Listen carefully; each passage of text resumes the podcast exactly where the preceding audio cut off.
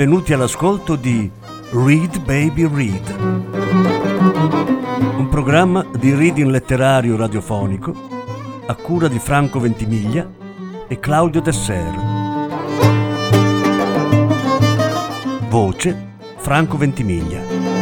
Regia Claudio Desser.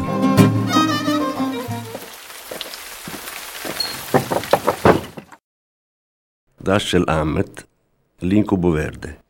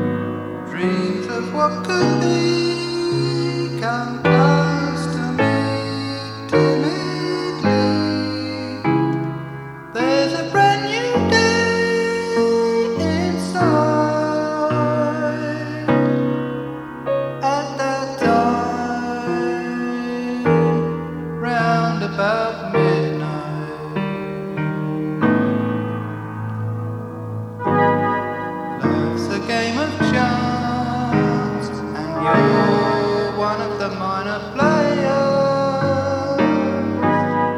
Look for what you love for days to come. Joe Shoop si stagliò sulla soglia di uno stabile di uffici dalla facciata massiccia. La persona inclinata lievemente, così che una delle scarne spalle, puntellandosi contro la pietra grigia, aiutava le gambe incrociate a sorreggerlo. E guardò senza interesse nella strada. Era entrato nell'androne per arrotolarsi una sigaretta al riparo del vento impetuoso che imperversava lungo Riverside Avenue. Ed era rimasto là perché non aveva niente di meglio da fare. Anzi, non aveva nient'altro da fare al momento. L'indomani avrebbe rivisitato gli uffici di collocamento. Una semplice camminata di pochi isolati lungo la Main e la Trent, con brevi digressioni in una o due delle strade laterali, per il quinto giorno consecutivo, forse per essere ricompensato da un posto di lavoro, forse per sentire ripetere l'ormai familiare niente che sia dato a lei per oggi. Ma al prossimo pellegrinaggio mancavano ancora una ventina di ore. Così Joe Shoop si attardava su quella soglia e i cupi pensieri cominciavano a strisciare dentro la sua piccola testa rotonda. Pensò allo svedese, dapprima, e con disgusto. Lo svedese era danese, ma la distinzione era troppo sottile per Joe. Era calato in città da un accampamento di taglialegna di Lost Creek, con denaro nelle tasche e fede nei suoi simili. Quando i due si erano incontrati e avevano lasciato la loro breve amicizia, della tangibile ricchezza dello svedese rimanevano solo 50 dollari. Joe li aveva carpiti con un rozzo e annosissimo sotterfugio che persino un bestione di taglialegna piovuto da Lost Creek avrebbe dovuto conoscere. Che fine avesse fatto la fede tradita dello svedese non era argomento che lo riguardasse. Di quella Joe non si dava alcun pensiero. Quello che invece contava per Joe Shoop era che, ispirato dalla facilità con cui aveva guadagnato 50 dollari, aveva disertato il lucido bancone sopra il quale per otto ore al giorno aveva spinto fette di pasticcio, panini e caffè e si era deciso a vivere del proprio estro. Ma i 50 dollari erano presto sfumati. Lo svedese non aveva avuto successori e ora Joe Shoop era assillato dalla necessità di trovare un lavoro nuovo. Il punto debole di Joe, come Doc Air aveva fatto notare una volta, era di essere un operatore non specializzato nel mondo del crimine, costretto di conseguenza ad accontentarsi di rubare quel che gli capitava sotto mano. Un metodo trasandato e nel complesso insoddisfacente. come quella stessa autorità aveva spesso dichiarato, riuscire a campare con la frode non è tutto rose e fiori. Una buona metà di coloro che senti raccontare al mondo intero quanto ci sanno fare a forzare cassaforti, a rapinare locali e via discorrendo, metà di loro, e forse più della metà, non riesce a combinare il pranzo con la cena. Allora, che speranze vuoi che abbia? Uno che non ha neppure un racket regolare, uno che si può fidare solo della sorte. Ah. Ma Joe Shoup aveva ignorato quel consiglio e perfino l'esempio dell'oracolo stesso, perché Doc Air, sebbene si vantasse d'essere lo svaligiatore d'appartamenti più efficiente del nord-ovest, non disdegnava di trasferirsi di tanto in tanto nella Cour d'Alenée per rinsanguare le sue finanze con qualche settimana di lavoro in miniera. Joe si rendeva conto che Doc aveva ragione che lui personalmente non era equipaggiato per penetrare attraverso gli strati di protezione con cui l'umanità blindava la propria ricchezza. E l'avvento dello svedese era stato un episodio fortuito e che non c'era da sperare che si ripetesse. Quasi, quasi lo malediceva lo svedese ora. Un improvviso trambusto nella strada interruppe l'introspezione di Joe. Sull'altro lato, due automobili stavano facendo strane giravolte, con marce indietro e frenate in una sorta di goffa danza figurata. C'erano uomini che correvano avanti e indietro tra le due vetture. Uno alto, con l'impermeabile nero, ora spuntava da una delle due auto e sparava, con una pistola di piccolo calibro, a bersagli indeterminati. Erano apparse armi anche nell'altra automobile e nelle mani degli uomini che correvano tra le due macchine. Gli spettatori cercavano scampo nei portoni. Dal fondo della via un poliziotto arrancava penosamente, dando strattoni al fianco e cercando di librare il polso rimasto impigliato nelle falde del pastrano. Un uomo stava attraversando la strada di corsa, diretto verso il portone di Joe, una valigetta da viaggio nera dondolante da un lato. Come l'uomo toccò il marciapiede, inciampò e precipitò in avanti finendo lungo disteso in una pozzanghera. La valigetta gli sfuggì di mano e slittò attraverso l'asfalto, tenendosi bellamente in equilibrio come un ragazzino sui pattini, fino ai piedi di Joe. La saggezza di Doc Air andò subito perduta. Del tutto dimentico della scienza economica del furto, delle amenità della specializzazione, Joe Shoup seguì il suo estro, afferrò la valigetta Passò attraverso la porta girevole nell'atrio dell'edificio, voltò un angolo, seguì un corridoio e alla fine arrivò a una porta più piccola, attraverso la quale sbucò in un vicolo. Il vicolo portava a un'altra strada e a un tram che si era fermato per evitare un camion. Joe saltò sul tram. Fin qui Joe Shoup era stato guidato dal puro istinto e ammesso che toccare quella valigetta fosse un gesto giudizioso, aveva agito con destrezza e con lodevole precisione. Ma a quel punto la parte consapevole del suo cervello si mise al suo passo e riprese il dominio. Joe cominciò a domandarsi in che guaio si fosse cacciato, se il bottino valesse il rischio che l'impossessarsene comportava e quanto esattamente potesse essere grande quel rischio. Cadde in preda all'agitazione. Il polso prese a battergli più forte, le tempie a risuonargli e la bocca gli si inaridì. Ebbe la visione di innumerevoli poliziotti che, pigiati dentro i taxi come polli nelle stie, correvano come pazzi per intercettarlo. Scese dal tram a quattro isolati dal punto in cui lo aveva preso al volo e soltanto il sospetto che il conduttore stesse osservandolo lo persuase a tenersi la valigetta. Avrebbe preferito lasciarla, inosservato, tra i sedili, perché la ritrovassero poi nella rimessa. Si allontanò rapidamente dalla linea tranviaria svoltando con gratitudine a ogni angolo che la città gli faceva incontrare, finché non arrivò a un'altra serie di rotaie. Rimase sul secondo tram per sei isolati, poi ricominciò a percorrere le vie, facendo giri su giri, finché non arrivò all'albergo in cui aveva la sua stanza.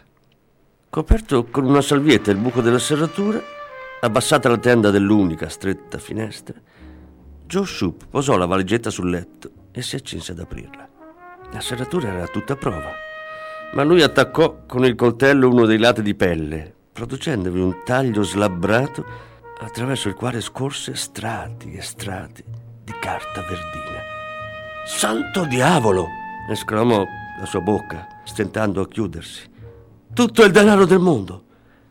Bruscamente si raddrizzò, le orecchie tese, mentre i suoi piccoli occhi castani guardavano sospettosamente intorno.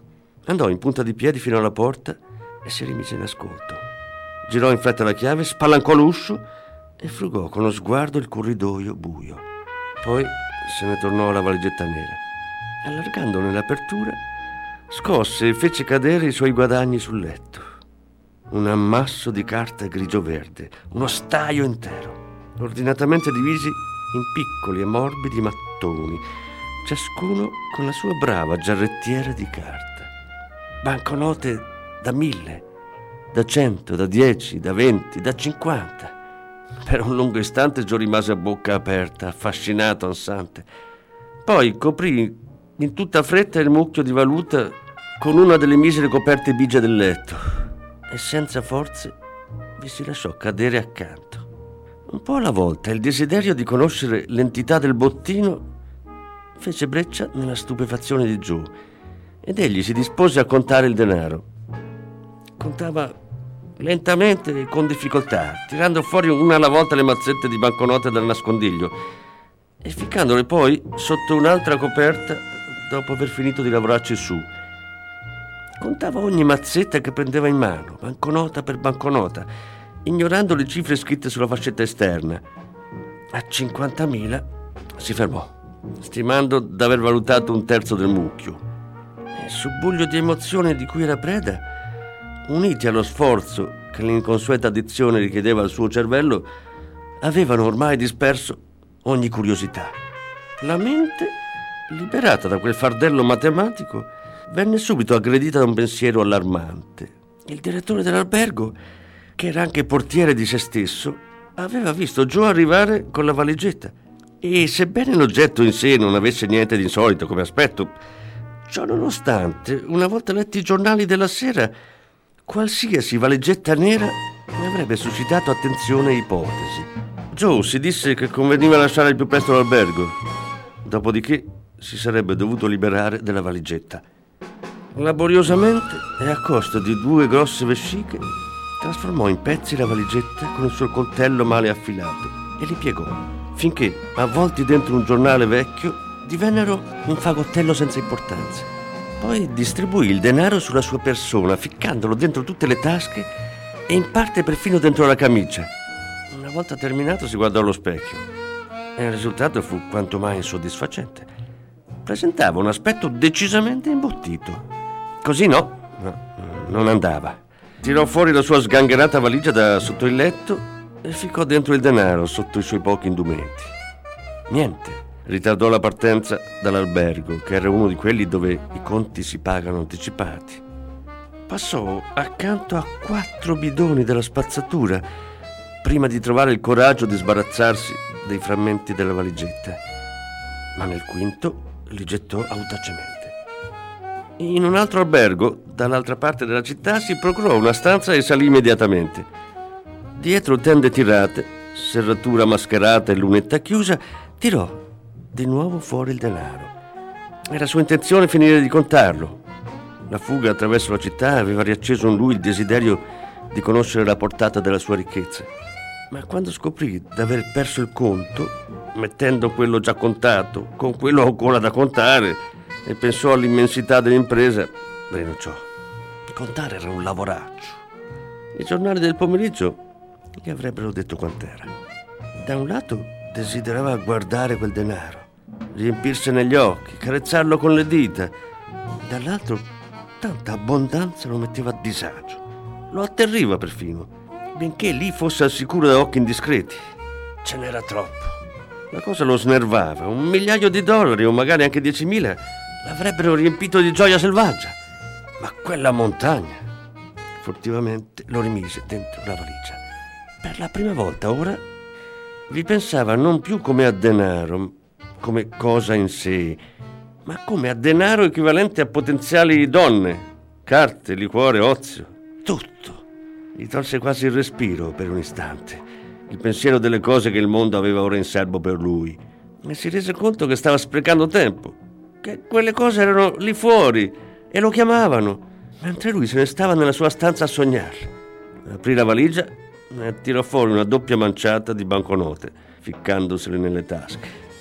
Sui gradini che dal vestibolo scendevano nella strada, bruscamente Joe si fermò. Un albergo di quel genere o, o di qualsiasi altro non era certo il posto adatto per lasciarvi 150.000 dollari incustoditi. Un bel macaco sarebbe stato a lasciarli in camera e a farseli rubare. Tornò nella sua stanza di corsa e senza attardarsi troppo nelle solite precauzioni corse alla valigia. Il denaro era ancora al suo posto. Si mise a sedere allora e cercò di pensare a un modo per proteggere quel patrimonio durante la sua assenza. Era affamato, non mangiava dal mattino, ma non poteva allontanarsi dai soldi. Trovò un pezzo di carta da pacchi e vi avvolse dentro il suo tesoro che legò poi ben stretto, facendone un pacco grosso, sì, ma che non dava nell'occhio. Per la strada gli strilloni si sfiatavano più del solito. Joe comperò un giornale, lo piegò con cura in modo che i titoli non si vedessero ed entrò in un ristorante della Prima Avenue. Prese posto a un tavolo nell'angolo, in fondo, posò il pacco sul pavimento e i piedi sul pacco. Poi, con elaborata nonchalance, allargò il giornale davanti a sé e lesse della rapina compiuta in pieno giorno in cui 250.000 dollari erano stati presi da un'automobile che apparteneva alla Ford National Bank. 250.000 dollari. Joe agguantò il pacco da terra e la fretta gli fece battere fragorosamente la fronte contro il tavolo e se lo mise in grembo. Poi arrossì di imbarazzo immediato, impallidì per l'apprensione e sbadigliò esageratamente. Dopo essersi assicurato che nessuno degli altri clienti del ristorante avesse notato il suo strano comportamento, riportò l'attenzione sul giornale. Cinque dei banditi erano stati catturati sul posto, diceva il giornale, e due di essi erano gravemente feriti. I banditi, che secondo il giornale dovevano aver avuto informazioni riguardanti il trasferimento di una somma insolitamente grande da qualcuno che lavorava all'interno della banca, avevano sbagliato sistema portando la loro vettura a fermarsi troppo lontano da quella presa di mira per poter agire con vera efficacia. Ciò nonostante, il sesto rapinatore era riuscito a svignarsela col denaro. Come c'era da aspettarsi, i malviventi negavano che vi fosse un sesto complice, ma la sparizione del denaro testimoniava in modo inconfutabile della sua esistenza. Dal ristorante Joe si recò in un saloon di Howard Street, comperò due bottiglie di torcibudella e se le portò in camera. Aveva deciso che conveniva non uscire quella sera. Non poteva andarsene in giro con 250.000 dollari sotto il braccio. E se un punto fragile della carta avesse improvvisamente ceduto, per lo sforzo, se il pacco gli fosse caduto. Per ore e ore si aggirò per la stanza, meditando sul problema con tutta la concentrazione di cui la sua mente ottusa era capace. Aprì una delle bottiglie che aveva comperato, ma la mise da parte senza neppure un assaggio. Non poteva rischiarsi a bere, finché doveva salvaguardare il denaro. La responsabilità era troppo grande perché si potesse mescolarla con l'alcol. Tentazioni di donne, carte e così via al momento neppure lo sfioravano. Avrebbe avuto tempo a sufficienza per loro, una volta messo in salvo il denaro. Lasciare quel patrimonio in una stanza d'albergo non era possibile, né poteva portarselo in qualcuno dei posti che conosceva, anzi, proprio in nessun posto, a pensarci bene. Dormì poco quella notte e il mattino dopo il problema era sempre lì, da risolvere. Pensò di portare il denaro in banca, ma liquidò quell'idea come assurda. Non poteva entrare in una banca a poco più di un giorno di distanza da una rapina cui era stata fatta tanta pubblicità e aprire un conto con una montagna di denaro liquido. Pensò perfino di cercare qualche luogo isolato dove poterlo seppellire, ma gli sembrò anche più ridicolo. Poche palate di terra non erano una protezione sufficiente. Poteva comprare o affittare una casa e nascondere il denaro in un luogo tutto suo. Ma c'erano da tenere presenti anche gli incendi e quel che poteva servire come nascondiglio per poche centinaia di dollari non andava bene per molte migliaia. Ci voleva un piano assolutamente sicuro, un piano sicuro sotto ogni aspetto, che non presentasse nessuna falla attraverso la quale il denaro potesse svanire. Conosceva almeno cinque o sei persone che avrebbero potuto dirgli cosa fare, ma di quale poteva fidarsi quando c'erano in ballo 250.000 dollari? Quando la testa cominciò a girargli per avere troppo fumato a stomaco vuoto, rifece la valigia e lasciò l'albergo.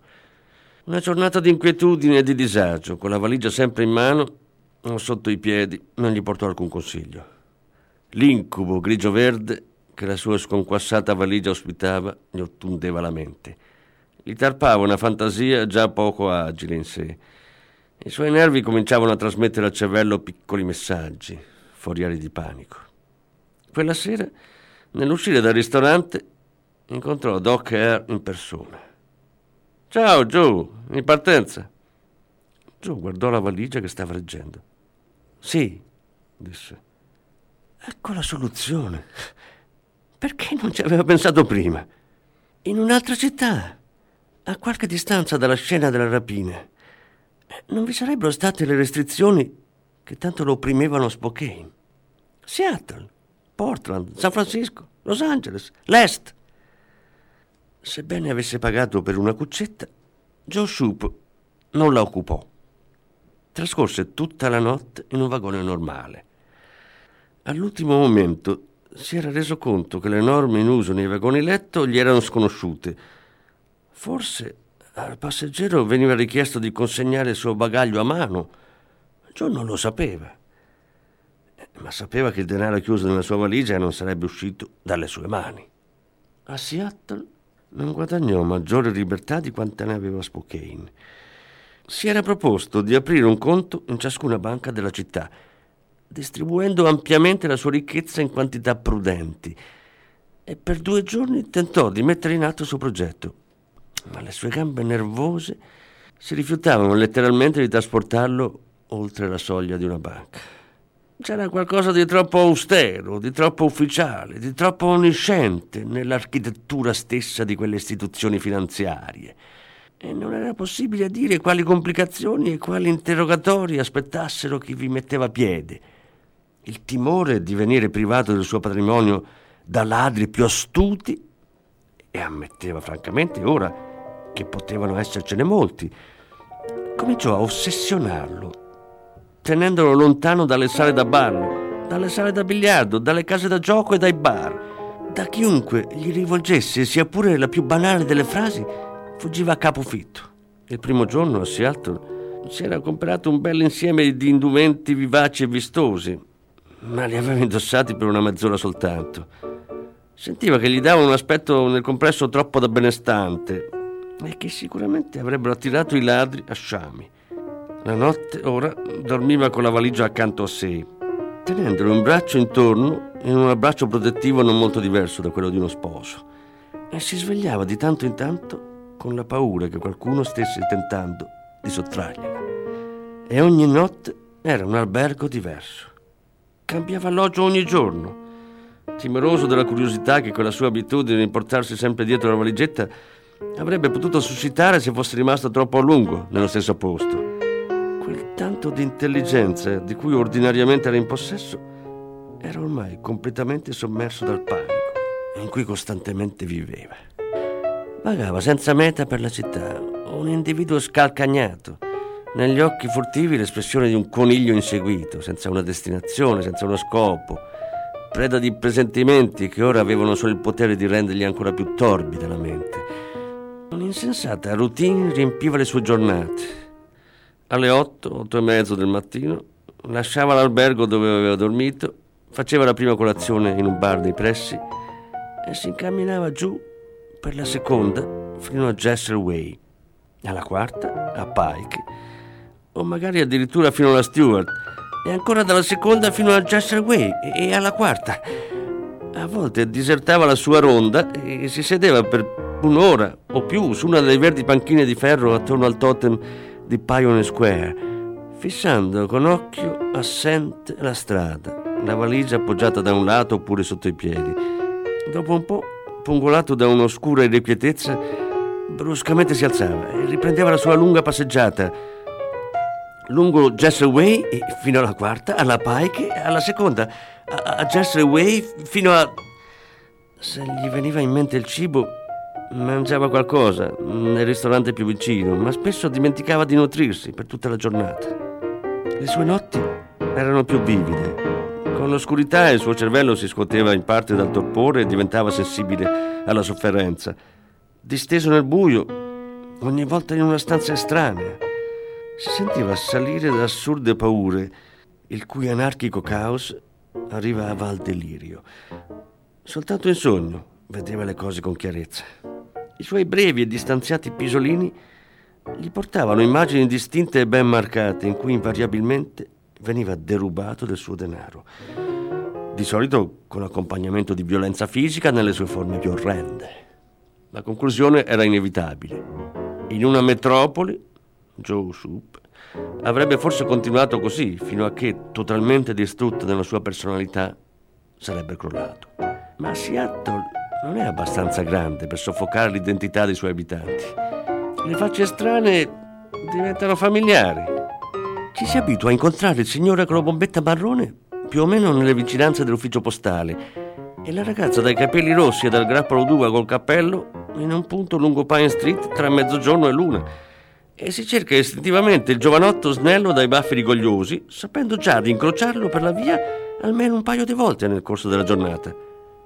E fu così che due agenti, addetti a far valere la legge sul proibizionismo, finirono per riconoscere Joe Shoup, la sua logora valigia e la sua aria di allucinato sgomento. Da principio non lo presero molto sul serio, finché per puro caso non vennero a conoscenza della sua abitudine di cambiare indirizzo ogni sera. Così, un giorno in cui non avevano niente di speciale sotto mano e in cui era fresco il ricordo delle reprimende ricevute dai superiori per non aver mostrato risultati con sufficiente frequenza, incontrarono Joe per la strada. Per due ore lo pedinarono, lungo la quarta fino a Pike, alla seconda, a Jesse Way. Al terzo giro, confusione e umiliazione spinsero i due agenti a fermare Joe. Non ho fatto niente, disse Joe, serrando con tutte e due le braccia la valigia contro la persona emaciata. Lasciatemi stare. Uno dei due agenti disse qualcosa che Joe non capì. Non era più in grado di comprendere niente ormai, ma le lacrime gli gonfiarono gli occhi arrossati e rotolarono giù per le guance incavate e smorte. Lasciatemi stare, ripeté. Poi, sempre serrandosi la valigia al petto, si volse e si mise a correre. Gli agenti non fecero fatica ad acciuffarlo. La storia di Joe Shoup e di come era venuto in possesso del quarto di milione di dollari di rifurtiva venne accolta da tutti, polizia, stampa e pubblico, con molta, molta ilarità. Ma ora che la responsabilità della sicurezza di quel denaro toccava alla polizia di Seattle, lui dormì sodo quella notte e anche nelle seguenti notti. E quando, due settimane dopo, apparve in un'aula di tribunale a Spokane per dichiarare inutilmente di non essere uno degli uomini che avevano rapinato l'automobile della Ford National Bank, era tornato di nuovo se stesso, fisicamente e mentalmente.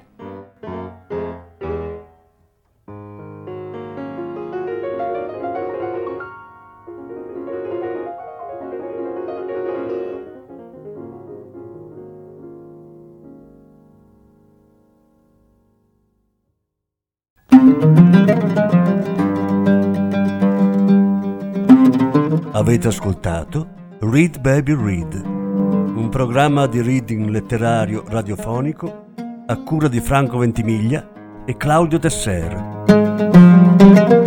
Grazie per l'ascolto, alla prossima settimana.